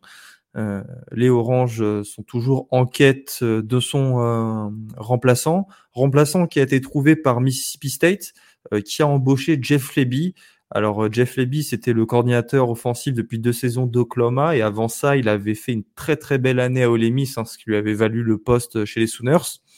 Maintenant, qu'un mec comme Jeff Leby, qui a couvert le scandale à Baylor, on rappelle qu'une une étudiante avait été agressée sexuellement par un, par un joueur et lui avait refusé de témoigner contre le joueur et il a défendu euh, voilà, Art Bryce euh, jusqu'à la fin, qui n'est d'autre que son, euh, que son beau-père. un choix qui m'étonne pas trop dans ces facs-là. Et d'un côté, je me dis que c'est un bon coach, mais c'est un sacré connard. Donc voilà, je. Désolé les fans de Mississippi State, vous, vous n'y êtes pour, pour rien. Northwestern, vous êtes au courant, David, Bourne euh, reste le, head coach. Hein, c'est une promotion interne, lui qui a réussi à aller chercher une qualification en bowl cette année avec un bilan de 7 victoires et 5 défaites. D'ailleurs, Northwestern a gagné ce week-end, Elio. Ils ont battu qui déjà? Ils ont battu, euh, ils ont battu Illinois? Yes, dans la rivalité euh, justement de l'Illinois. Bah, très, très, belle, victoire. Non, mais mm. surtout la saison Northwestern qui est pareil, on en reparlera quand on fera les previews Mais la saison qui était inespérée, on voyait ah peut-être une victoire sur la saison et les mecs, bah non. Non, ça a très bien joué. Et félicitations à David Brown qui mérite largement cette confirmation. Et j'ai hâte de voir ce que va donner ce programme dans les prochaines années. Ils sont en train de construire un nouveau stade. Euh, j'aime bien Northwestern. Moi, il y a un petit truc que j'aime et j'adore leur maillot gothique là. Il est, il est vraiment somptueux. Indiana, Tom Allen aussi après cette saison chez les Others a été viré. Euh, ça aussi, on s'y attendait. Il était sur la haute set maintenant depuis, euh, bah depuis en fait la saison de avec Michael Penix. Euh, et il va toucher un très très gros chèque. Hein. Ça parle euh, d'un buyout à près de 20 millions de dollars. Et comment une fac comme Indiana peut avoir euh, négocié un buyout aussi cher? Je, je, je crois que c'est parce qu'en fait, il avait signé un nouveau contrat il y a, il y a quelques, il y a quelques années. Après la saison 2020, il, re-signe un nouveau contrat euh, assez, assez lucratif. C'est ça, comme il un nouveau contrat en 2020, bah, au final, il se retrouve, et qui était un contrat pour 7 ans, il me semble, euh, bah, il se retrouve à, à, devoir en fait payer 7 ans de salaire, tu vois. Euh, ce qui est, ouais, mais justement, récemment, le, les, les facs ont, ont, limité les buyouts euh, très chers en échange de très très gros salaires. Euh, ouais, mais au, au final, certainement qu'il n'y avait pas un très très gros salaire, mais comme il avait 7 ans, ben voilà, ça a fait le ça a fait le jeu de ça, mais de toute façon, je crois que c'est le buyout le plus élevé de. C'est le troisième buyout le plus élevé de l'histoire derrière bah, Jimbo Fisher, 75 millions de dollars cette année, et euh, Gus Malzahn quand il a quitté Auburn pour UCF. Ouais. Tu vois. De toute façon, il y, a des gens qui disent que le, meilleur poste, le meilleur travail du monde, c'est travailler de coach viré. Euh, et au final, c'est pas très, c'est pas faux, tu vois. Tu restes sur le canapé, t'as 22 millions. C'est ça, c'est ça. Faut, faut, juste être bon pour pouvoir obtenir ton poste. Et après, tu peux être une merde, t'auras ton fric. Ou alors d'être le fils d'un coach, euh, c'est encore mieux. enfin bref. Pas mal d'exemples d'ailleurs. Bah, d'ailleurs, euh, t'as raison en parlant de fils de coach. Euh, Terry Bowden, je crois, c'est le coach de, euh, de Louisiana euh, at Monroe, a été viré, et fils de Bobby. à Houston, Dan Algorson a été viré. À ça, je, je m'attendais pas trop que Dan Algorson soit viré. Il y a des rumeurs de Chris Patterson, l'ancien head coach là, de, qui a été head coach pendant 20 ans de, de TCU. À Baylor, Dave, Dave Aranda, malgré sa saison dégueulasse, a été confirmé, tout comme Sam Pittman à Arkansas. On va revenir sur. Euh, ah non, j'ai une autre info. C'est bah, pas du coaching carousel, c'est euh, plutôt que Delaware euh, a accepté une invitation de la conférence USA et rejoindra donc la première division universitaire FBS, donc division 1A, en 2025. c'est cool que Delaware rejoigne la FBS. C'est un programme qui est quand même assez bon, voire très très bon en FCS. je rappelle euh, ils ont remporté euh, le titre en 2003 en FCS et qu'ils ont été six fois champions de D2. Vous, euh, savez, c'est un programme qui a une grosse fanbase. Il n'y a, pas de programme dans le Delaware, donc il y avait clairement une place à prendre. Et voilà, la conf USA continue à aller faire ses emplettes en FCS. Oui, Elio? Enfin, oui, Walid. Je crois que justement, celui qui leur fait remporter le titre à l'époque, est-ce que. Non, non, non. Ça arrive après, mais en tout cas, le plus gros quarterback de l'histoire de, de Delaware est bien évidemment Joe Flacco. Mm. Juste histoire d'en mettre en contexte pour vous faire euh, comprendre que c'est ouais, voilà, un programme intéressant qui sait sortir des joueurs assez régulièrement. C'est euh, pas mal de l'avoir. C'est pas mal. On repasse aux rivalités en commençant par euh, la bataille pour la hache de Paul Bunyan, Battle for Paul Bunyan Axe. Wisconsin se déplaçait à Minnesota et les Badgers se sont imposés. Euh, c'est une défaite hein, que, qui fait beaucoup de mal aux Golden Gophers puisqu'ils n'iront pas en bowl. Et ça, pour le coup, je trouve ça hyper décevant. On avait quand même pas mal d'espoir pour, pour Minnesota. Beaucoup euh, les plaçaient en tant que favoris pour remporter euh, la, la, Big Ten West. et au final, tu n'arrives pas à te qualifier en bowl. c'est voilà, vraiment, vraiment décevant. Au moins, ils nous ont offert un très très beau match en début de saison. C'était face à Nebraska, les gars, si je me rappelle bien, là, avec le, le dernier carton hein, ou la prolongation exceptionnelle. Ouais. ouais. Et euh, concernant les stats, bah, Braylon Allen, 165 yards et deux touchdowns. Euh, lui aussi à voir s'il se présentera à la draft ou s'il revient à Madison l'an prochain. On va rester en Big Ten West avec Iowa-Nebraska. Nebraska avait besoin d'une victoire pour, euh, pour, pour, aller en bowl. Et euh, bah voilà, c'était sans compter sur les Hawkeyes euh, qui sont allés chercher euh, la victoire à Lincoln, leur dixième victoire de la saison, alors qui marque moins de 25 points en moyenne par match. C'est la seule équipe de l'histoire en, FBS à avoir atteint ce nombre de victoires en marquant aussi peu de points. Et ils ont encore eu le, l'under hein, en plus sur, le, sur ce match-là. C'était l'under, il était à genre moins 25 points. Enfin, moins de 25 points pour, euh, les deux équipes, 25,5, qui était déjà le plus bas under de l'histoire. Hein. donc, euh, mm. pour ceux qui ne parient pas, en gros, c'est que euh, Las Vegas donne un, un, nombre de points que les ordinateurs pensent qu'il y aura selon les deux équipes. Du coup, des fois, quand Oregon joue Washington, il y a genre 60 points en over-under. Là, ici, on se retrouve avec 25 points qui était le plus bas et toutes les semaines, où Iowa joue une autre équipe de Big Ten un peu éclatée euh, on se retrouve avec un, over-under qui est toujours en 27 points, 26 points, etc. Toutes les semaines, depuis 3-4 semaines, c'est le plus bas de l'histoire. Et toutes les semaines, ils reprennent. Enfin, personne ne. Ces matchs-là se finissent sous le under. Voilà, c'est quand même assez, euh, assez fou de, de, se dire ça. Euh, puis, bah, je sais pas si on va faire une sorte de mini preview des finales de, de conférence, mais ils vont se manger 40-0 et ça sera super. Ouais, mais moi je retiens quand même qu'ils sont en finale de Big Ten. Non, non, non, ils sont en finale de Big Ten parce qu'ils jouent en Big Ten euh, West. Ouais, mais ils ont gagné leur match. Non, mais. Euh, excuse-moi. alors, euh, excusez-moi, je vais juste bah, intervenir. pourquoi les autres n'ont pas gagné? Elio, toi, Elio, toi qui es spécialiste, qui c'est ta conférence, dis-nous que si t'as pas, si t'as pas de, si, si t'as pas sa séparation Est-Ouest, ils sont jamais en finale, ils sont, ils bah sont même pas à genre 4 matchs de, de gagner, tu vois. Enfin, ça, fait partie, euh, ça fait partie de mes coups de gueule, justement, cette Big Ten West que je trouve putride au possible. Il euh, n'y a pas eu euh, de beaux matchs cette année, je suis désolé. Hein. on peut, ok, on peut kiffer le jeu à la course, les D-line, O-line, etc. Il n'y a pas de problème là-dessus. On peut kiffer des matchs défensifs, mais en fait, là, c'est même pas des matchs défensifs, c'est juste qu'il n'y a pas d'attaque, tout simplement. Dans, tous ces matchs, la Big West a été vraiment mauvaise. D'ailleurs, c'est pour ça qu'on retrouve Iowa, comme l'a dit Robin, sans ces, divisions. Iowa n'est jamais là, mais vraiment, je suis, je suis déçu par cette Big Ten West. Encore, tu vois, il y a des programmes Wisconsin, je me fais pas de soucis pour le futur sous Luke Fickle. Euh, j'attends de voir à Nebraska. Matroul, on sait que ses premières saisons, c'est toujours compliqué en college football et après, il tourne, il tourne des programmes. Mais là, je suis, non, je suis déçu.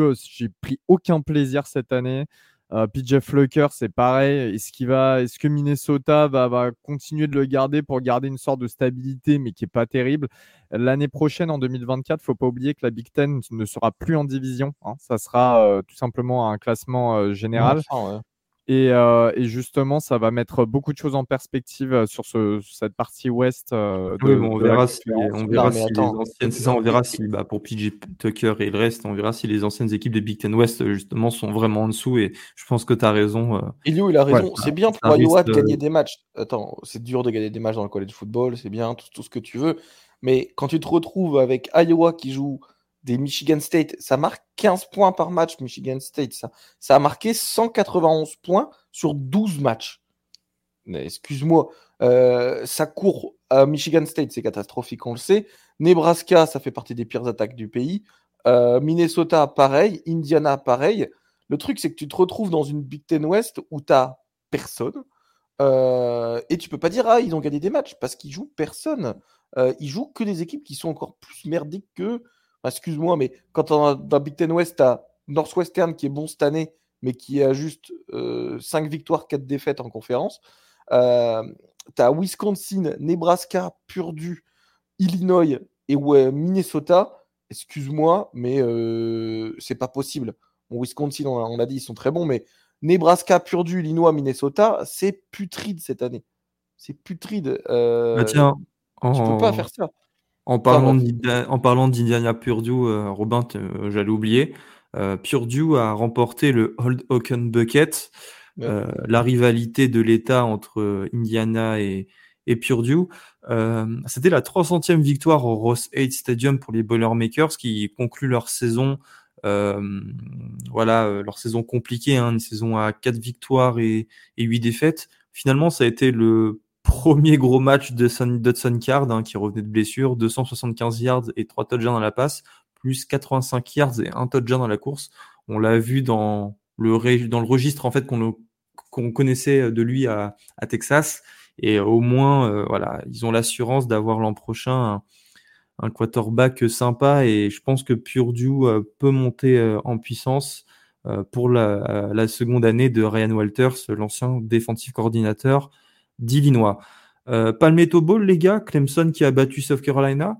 Euh, si le match a été nul, apparemment, hein, je vous avoue, je l'ai pas regardé parce qu'il y avait ouais, il, était, il, était, naze. Ouais, Mais au moins, euh, voilà, Clemson tient sa revanche euh, de l'an dernier. Ils avaient perdu à domicile. Dans, là, pour le coup, c'était une superbe rencontre. est ce qui prive en fait les Gamecocks de se qualifier en bowl avec un bilan de 5 victoires et, et 7 défaites? Euh, voilà, c'est une saison ratée euh, pour South Carolina. C'est aussi une saison ratée pour Clemson parce qu'évidemment, les Tigers ne se qualifient pas en finale de conférence. Mais euh, la fin de saison a été assez jolie avec quand même deux victoires face à Notre-Dame et North Carolina, les deux qui étaient classés. Et cette dernière victoire face au, rival South Carolina dans le Palmetto Bowl, au moins, voilà, tu es sur une bonne dynamique et il faut mieux terminer l'année comme ça qu'autrement. Euh, surtout si euh, voilà, tu es dans cette euh, entreprise de relative reconstruction du programme. Et Shane, Beamer, je... la haute site, elle est pas loin, à mon avis. Hein. Parce que oh, ça commence à faire avec les bonnes classes de recrutement, etc. depuis plusieurs saisons avec mon transfert. Ça oh commence à C'était des trous freshman là. C'est dur, je trouve hyper dur. Surtout que, surtout que l'an dernier. T'as Spencer Rattler qui a sa troisième. Enfin, il n'y a pas de freshman là. Non, c'est une équipe. Non, mais oui, mais c'est pas, c'est pas lui. Y a... le portail des transferts, il y a beaucoup de joueurs confirmés qui sont arrivés chez les Gamecocks. Non, je peux pas te laisser dire. Pour le coup, euh, vu euh, là, ces derniers temps la rivalité entre Maryland et South Carolina au niveau des, euh, des transferts et toutes les insultes sur, sur les réseaux sociaux, parce que c'est un peu le cas, euh, j'ai pas mal regardé euh, les Gamecocks, tout ce qui s'est passé parce que je voulais leur fate. Et leur fate, bah, elle est là, elle est présente. Il n'y a pas de progression. Je, ça, je peux te le dire, ça fait deux ans que je la regarde. Ah bah oui, bah, mais là, il n'y a pas de progression parce que l'an dernier, ils ont joué le meilleur ball hors ball du Nouvel An pour une équipe de la SEC, le Gator Ball. Qu'ils ont perdu. je suis d'accord avec toi. Là, cette année, ils font une année qui n'est pas à la hauteur de, de leur effectif et des promesses. Mais de là à dire qu'il est sur la haute site, euh, c'est un peu. Euh, bah, si, tu es South Carolina avec tous les moyens investis pour les recrues, etc., et que tu ouais, mais là, tous les programmes investissent de ouf, tu vois. Donc, mauvais. Et le programme est en descente depuis, euh, depuis l'année dernière. Il y, a, il, y a, des matchs, il y a des matchs manqués qui sont immanquables. Voilà. Depuis, depuis cette année, juste. Non, non, non, non l'année dernière. L'an prochain, j'adhérerai à ton discours si South Carolina continue à, à, perdre, à perdre des matchs. Mais l'an prochain, pas, maintenant. Tu vois, pour moi, je trouve ça encore un peu tôt. Et après, je comprends. T'aimes pas South Carolina aussi et euh, non, non, non, non, moi c'est un programme euh, contre qui je... Non, non, moi tu sais, les programmes en sec qui, qui peuvent euh, potentiellement monter et déstabiliser les gros, ça me dérange pas. Hein. Il y a une rivalité, mais moi je m'en fous. Tant qu'on n'a pas de match en direct, je m'en fiche. Donc réellement, hein, j'aurais bien aimé que South Carolina devienne un bon programme de, de sec assez important. Hein. et, voilà. Farmageddon, euh, qui a été joué euh, dans la neige. Et au final, on a eu très peu de matchs euh, cette année joués dans la neige à mon grand désarroi. Et Iowa State a battu les Whitecaps de Kansas State qui étaient classés. Et au final, les gars, on a, je crois qu'on n'a pas parlé une seule fois d'Iowa State cette année. Et pourtant, ils terminent avec 7 victoires et, et 5 défaites. C'est assez impressionnant. Ouais, ouais, ouais. Euh, j'y ai pensé tout à l'heure parce que j'ai regardé le résumé. J'ai pas regardé le match en direct. Matt Campbell euh, reste quand même un bon coach. Hein, faut pas l'oublier. Je trouve que il y a mm. peu, de, peu de moyens euh, du côté d'Iowa State. C'est encore des joueurs un petit peu no-name qui, qui, sortent, qui sortent des gros matchs. Et ouais, finalement, c'est un bon bilan dans une Big 12 qui s'est renforcée, je dirais, par rapport aux saisons précédentes. Donc, euh, ouais, non, euh, assez bah, content, et notamment, pour une victoire face à Kansas State euh, du côté du Kansas, qui, aurait pu être très compliqué. Et bah, tu parles en plus de, joueurs. Moi, je te parle là de Abu Sama, le running back true freshman des Cyclones, qui a couru pour 276 yards et 3 touchdowns sur ce match. Et en fait, Iowa State, sur ce match, a marqué exclusivement, je dis bien exclusivement, des touchdowns sur des big plays. 71, 77, 79, 60, bon 33 et 82 yards. Voilà. 6 touchdowns de plus de 33 yards et les 5, ah, sont, à plus de, les, 5 sont à plus de 60. Alors que dans la saison, il me semble qu'ils n'avaient pas fait un big play de plus de. Euh, de plus de 40 yards ou quelque chose comme ça. Je regardais J'avais vu la stat, parce que moi je regardais le match en, en direct, c'était en même temps que, que Florida, Florida State. Du coup, je l'avais mis en, en, double écran et au final, euh, la statistique a été sortie comme quoi, euh, en gros, les 6 touchdowns sur Big Play, c'était, euh, ils n'avaient même pas fait ça de la saison au total, je crois. et donc, c'était assez fou de leur part. Et moi, les matchs dans la neige, ça me fait vraiment kiffer. Ils ont bien lancé la balle en plus. Enfin, c'était, c'était vraiment beau à voir, la neige. Le collège football sous la neige, je pense qu'il n'y a pas mieux. Ah, de ouf.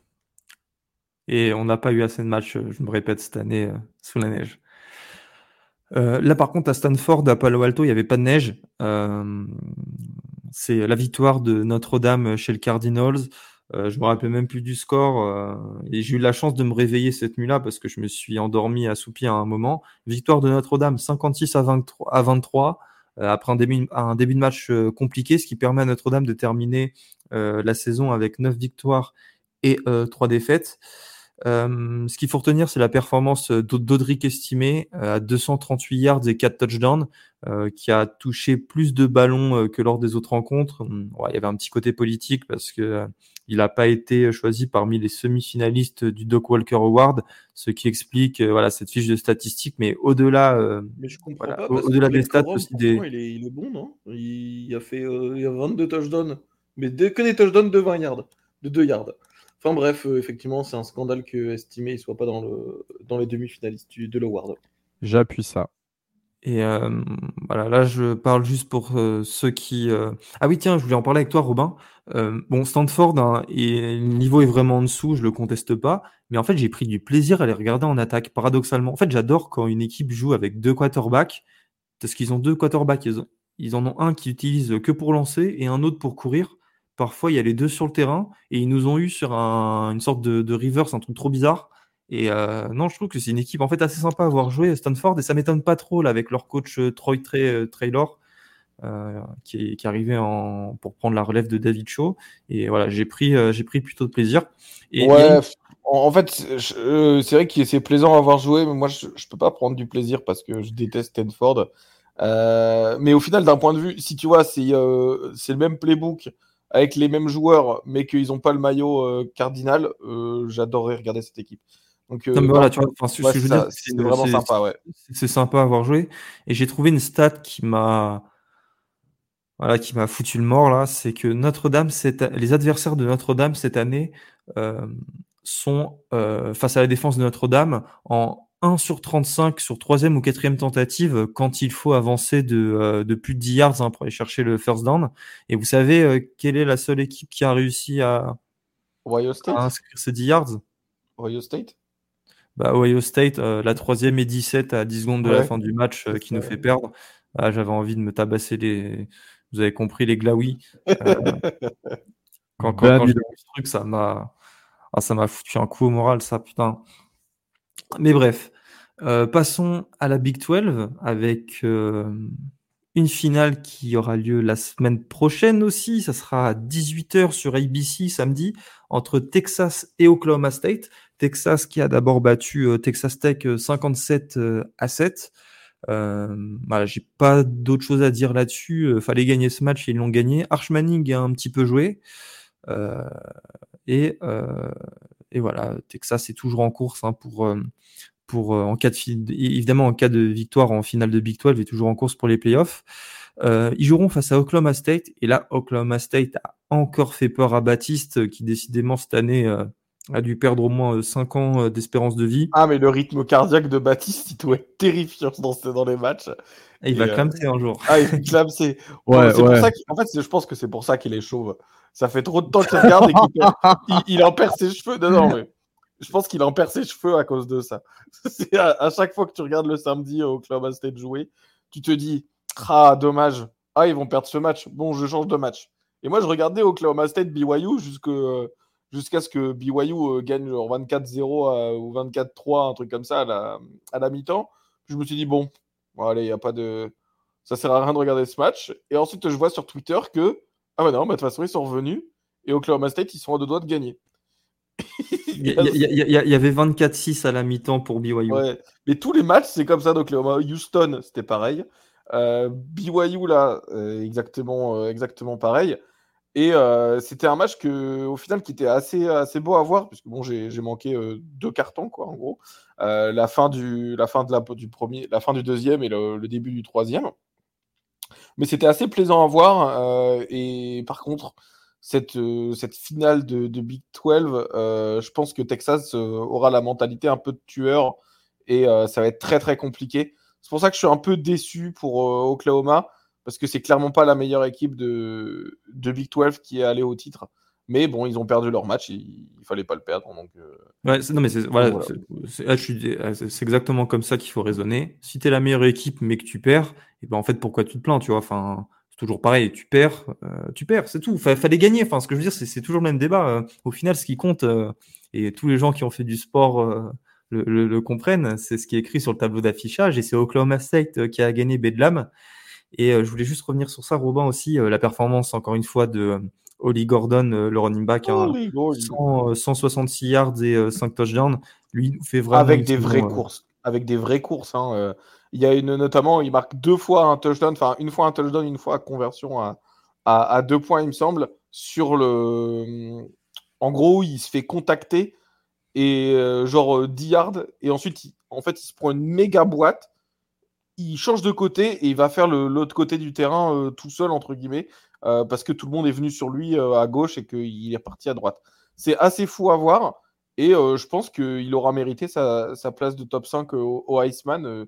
Il ira pas à New York, mais j'espère qu'il sera, parce que là, dans, le, top Parce qu'il est, à, hein. il est à 1600 yards. Oh putain, je viens de recevoir une notif, les gars. Rick Stockstill n'est plus le coach de Middle Tennessee. Ah? Et Rick Stockstill, le deuxième coach euh, qui était en place depuis, euh, bah, de, depuis plus de 20 ans, euh, juste derrière Kirk Ferenc. Donc en gros, c'était l'un des coachs le plus emblématique, effectivement. Ah, c'est fou. Hein. Il avait passé le plus de temps à la tête voilà, d'un programme, il a été viré. Et non, non, je reviens sur Holly Gordon. Là, cette année, il est à 1600 yards à, la course, plus 20 touchdowns. Tu en rajoutes 272 et un touchdown à la passe. Euh, il a fait 1, 2 euh, matchs à plus de 200 yards, 1, 2, 3, 3 matchs à plus de 150 et 1, 2 à plus de, à plus de 120. Donc voilà, il nous fait une, il nous fait vraiment une saison de malade et j'espère qu'il remportera le Doc Walker Award. En Mountain, en Mountain, West, euh, il y a une situation un petit peu cocasse parce que Boise State, UNLV et San Jose State euh, étaient égalité puisqu'en fait les deux équipes ne s'étaient pas affrontées lors de la saison euh, régulière. Ce qui fait que c'est un ordinateur, hein, les ordinateurs utilisés pour le BCS Championship entre 98 et 2014, qui ont euh, départagé ces trois-là pour choisir qui irait à Legend Stadium en finale de la Mountain West. Et ça sera finalement UniLV contre Boise State. Et je dois avouer que si en début de saison on m'avait dit que ça serait UniLV Boise State, j'aurais pas cru une seule seconde parce que euh, en fait le débat était tourné autour de euh, Air Force et Wyoming. Et au final, bah, la fin de saison d'Air Force est catastrophique. Là, ils sont sur une série de quatre défaites consécutives et euh, plus euh, celle de, de, Wyoming, voilà, qui a perdu des matchs qu'il fallait pas perdre. Voilà, ce qui fait que ça sera une finale entre Rebels et Broncos, Broncos qui sont sans leur, leur coach Andy Avalos. Donc voilà, ils iront en finale avec un head coach intérimaire. Il y avait une autre rivalité aussi, euh, une rivalité que j'adore parce que le trophée est incroyable. C'est euh, entre Fresno State et San Diego State, le Old Oil Can. Euh, donc en gros, un vieux baril de pétrole, si je fais la traduction. Et c'est cool parce que c'était le dernier match de Brady Hawk, le coach des Aztecs. Et voilà, pour son dernier match, bien que San Diego State soit pas bowl eligible, ils battent Fresno State qui était sur un bilan de 8 euh, victoires et 3 euh, défaites sur le score de 33-18. Donc voilà, ça c'est super cool. Euh, et sinon, voilà, j'ai pas d'autres choses à dire sur les rencontres. Je pense qu'on peut passer sur les autres équipes qui sont allées chercher leur bowl et après on termine sur les finales de conférences à venir, les gars. Yes. Elio, qui s'est qualifié en bowl Je crois qu'on a tous les noms, hein, non? South Florida, ouais, qui a en bowl pour la première fois depuis le 2018. C'est une première euh, saison pour Alex Goletch, le head coach, l'ancien offensive coordinateur de Tennessee, qui euh, bah, nous sort une victoire avec son équipe 48-14 pour euh, donc aller en bowl. C'est très très bien et notamment, d'ailleurs, c'était un beaucoup de la part de UCF de l'embaucher. J'étais assez impressionné. Rice qui va aussi en bowl, ça fait plaisir. Rice qui remonte de temps en temps, sans programme, tu sais, des fois, qui est, qui est, un petit peu à vague, des fois dans le creux de la vague, des fois au-dessus. Donc, donc plutôt pas mal. Évidemment, James Madison et Jacksonville State n'y vont pas, ne peuvent pas y aller. Ils ont demandé un waiver. Alors, si, si, James Madison, du coup, il y va. Ah bon? Et bah, en fait, oui, il n'y a pas assez d'équipes. le waiver? Non, mais en fait, il n'y a pas assez d'équipes à. Euh, c'est oh, ça, Gus. Arrête-moi si je me trompe, hein, mais. Euh, il y a 79 équipes qualifiées à un bowl, vu qu'il y a 80. Euh, ouais, 80 places. Et je crois que mais James Madison, en fait. Il y a 82 places en bowl. Et vu qu'il y a 80 équipes qualifiées, bah, il faut deux places restantes. Et ces deux places, c'est pour James Madison et Jacksonville State. Ah bah, très bien. Ok, En fait, c'est ça. Ils ont, ils ont eu leur, ils ont pas eu leur waiver en mode OK, s'il y a assez d'équipes, mais c'était s'il n'y a pas assez d'équipes, on te, on te file quand même une place. D'accord, je pensais que c'était mort. Ok. Syracuse qui, a, battu euh, Wake Forest ce week-end qui va en bowl. Donc ils avaient besoin de cette victoire pour avoir les six victoires. Euh, voilà, ça a été fait. Et euh, qui... bon, Dino Barbers qui a quand même été viré derrière. Virginia Tech qui va en bowl, inespéré ça hommage aux, Hokies qui euh, étaient très mal embarqués en début de saison. Donc euh, voilà, pareil, petit ball. Et UCF qui arrive à aller en bowl euh, avec une victoire 27-13 face à Houston. UCF, c'est leur première saison en Big 12. Donc là, pareil, chapeau pour la, bande, la bande Gus Malzahn. ils ont commencé avec un bilan de 3-0 cette, cette année. Ils ont perdu 5 matchs derrière d'affilée. Et ils terminent l'année avec un bilan de 3, 3 victoires pour une défaite. Donc voilà, je trouve que UCF continue un petit peu de, montrer que c'est une bonne équipe. Il y avait eu du bon recrutement. Je pense que ça va aussi pousser euh, ce bol vers, vers cette direction, le fait d'être en Big 12, etc. J'aime bien la manière dont, le programme est construit par Malzahn et hâte de voir ce que ça va donner euh, cette année. Euh, donc en décembre, fin décembre. Gus, les finales de conférence du week-end, comme ça tout le monde est au courant. Et On peut commencer avec avec les finales de, euh, du Power 5. Ah bah ok, ouais, ouais, je, je l'ai fait. Ok, pas de souci. La... Ça commence dès vendredi soir, évidemment, avec euh, ce Washington-Oregon en Pac-12 à 2h du matin, donc dans la nuit de vendredi à samedi, du côté de la Legion Stadium de Las Vegas. Robin, on l'a dit, va avoir son cœur qui va battre à 10 000 à l'heure. Euh, et d'ailleurs, ce sera bien parce que le lendemain, on a le live Twitch à 17h, on pourra en discuter de ce match. Euh, et, voilà, donc euh, il va se passer beaucoup de choses. de notre place en playoff. parce qu'on on, arrive pour leur. D'ailleurs, la ligne, euh, je pense que Vegas a très bien compris que Michael Penix était blessé, hein, malgré que il y a une grosse langue de bois autour du programme, de, autour de cette blessure sur, au niveau du programme de Washington. Mais la ligne, elle est à moins 9 pour Oregon, donc Oregon est favori de 9 points. Alors que quand ça s'est joué à Washington, Oregon était, enfin Washington était favori de 3 points. Donc il y a eu un gros revirement, hein, euh, terrain neutre déjà de 1. Euh, et surtout, une, grosse partie de la blessure hein, qui, amène 7 points, 7 points. Donc voilà, un, Oregon à plus 9 en tant que favori. Oregon a toujours, euh, entre guillemets, donné satisfaction à Vegas en termes de toutes les prédictions que Vegas avait faites. Ils les ont fait.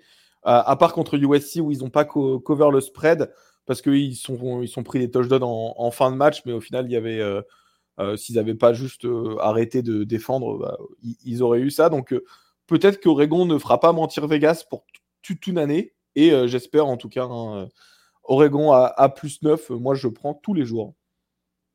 On a la finale de, Big 12 du côté de Dallas, hein, enfin d'Arlington, l'AT&T Stadium entre euh, Texas et Oklahoma State. Texas qui est donné vainqueur de deux touchdowns, il me semble, 14 points si je ne dis pas de bêtises.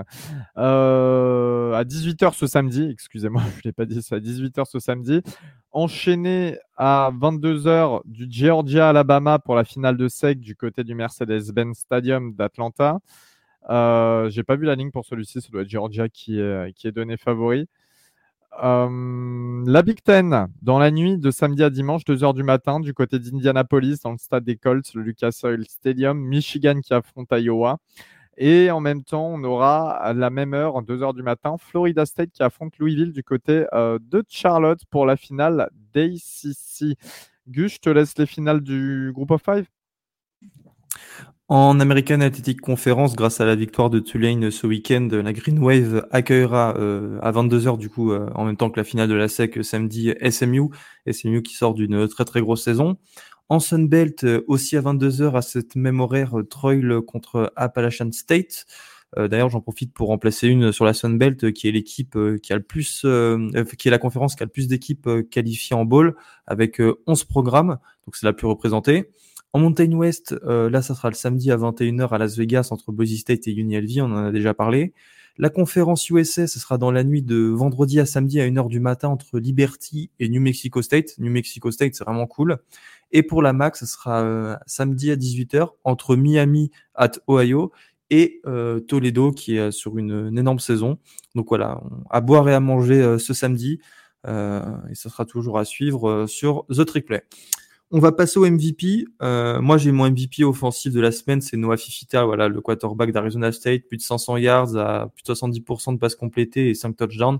C'est une performance euh, monstrueuse euh, à mon sens et content que Florida, que Arizona continue à, que, Arizona en fait puisse continuer à, à, être une bonne équipe ces prochaines années, que ce soit pas un one and done.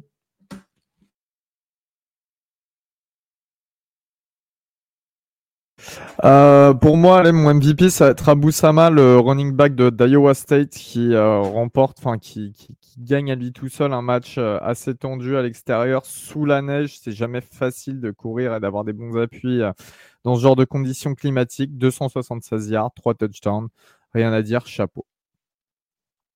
Ouais, et moi je vais faire mon, mon homer pour la dernière semaine. Je vais mettre euh, je vais mettre Bonix hein, comme, euh, MVP.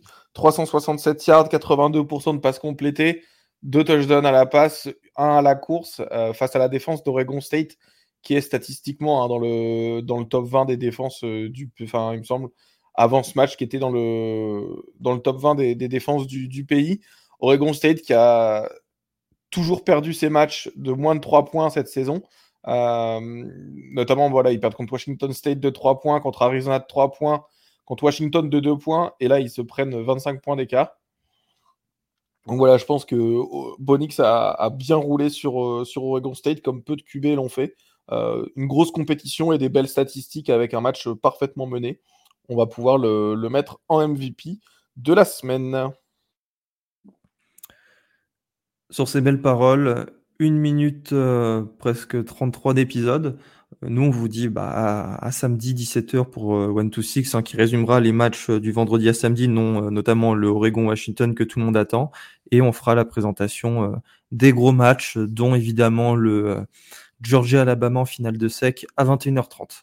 Merci Robin, merci Elio. Je vous dis à ce week-end et à la semaine prochaine pour le débrief. Salut tout le monde. Salut tout le monde, ça Ciao.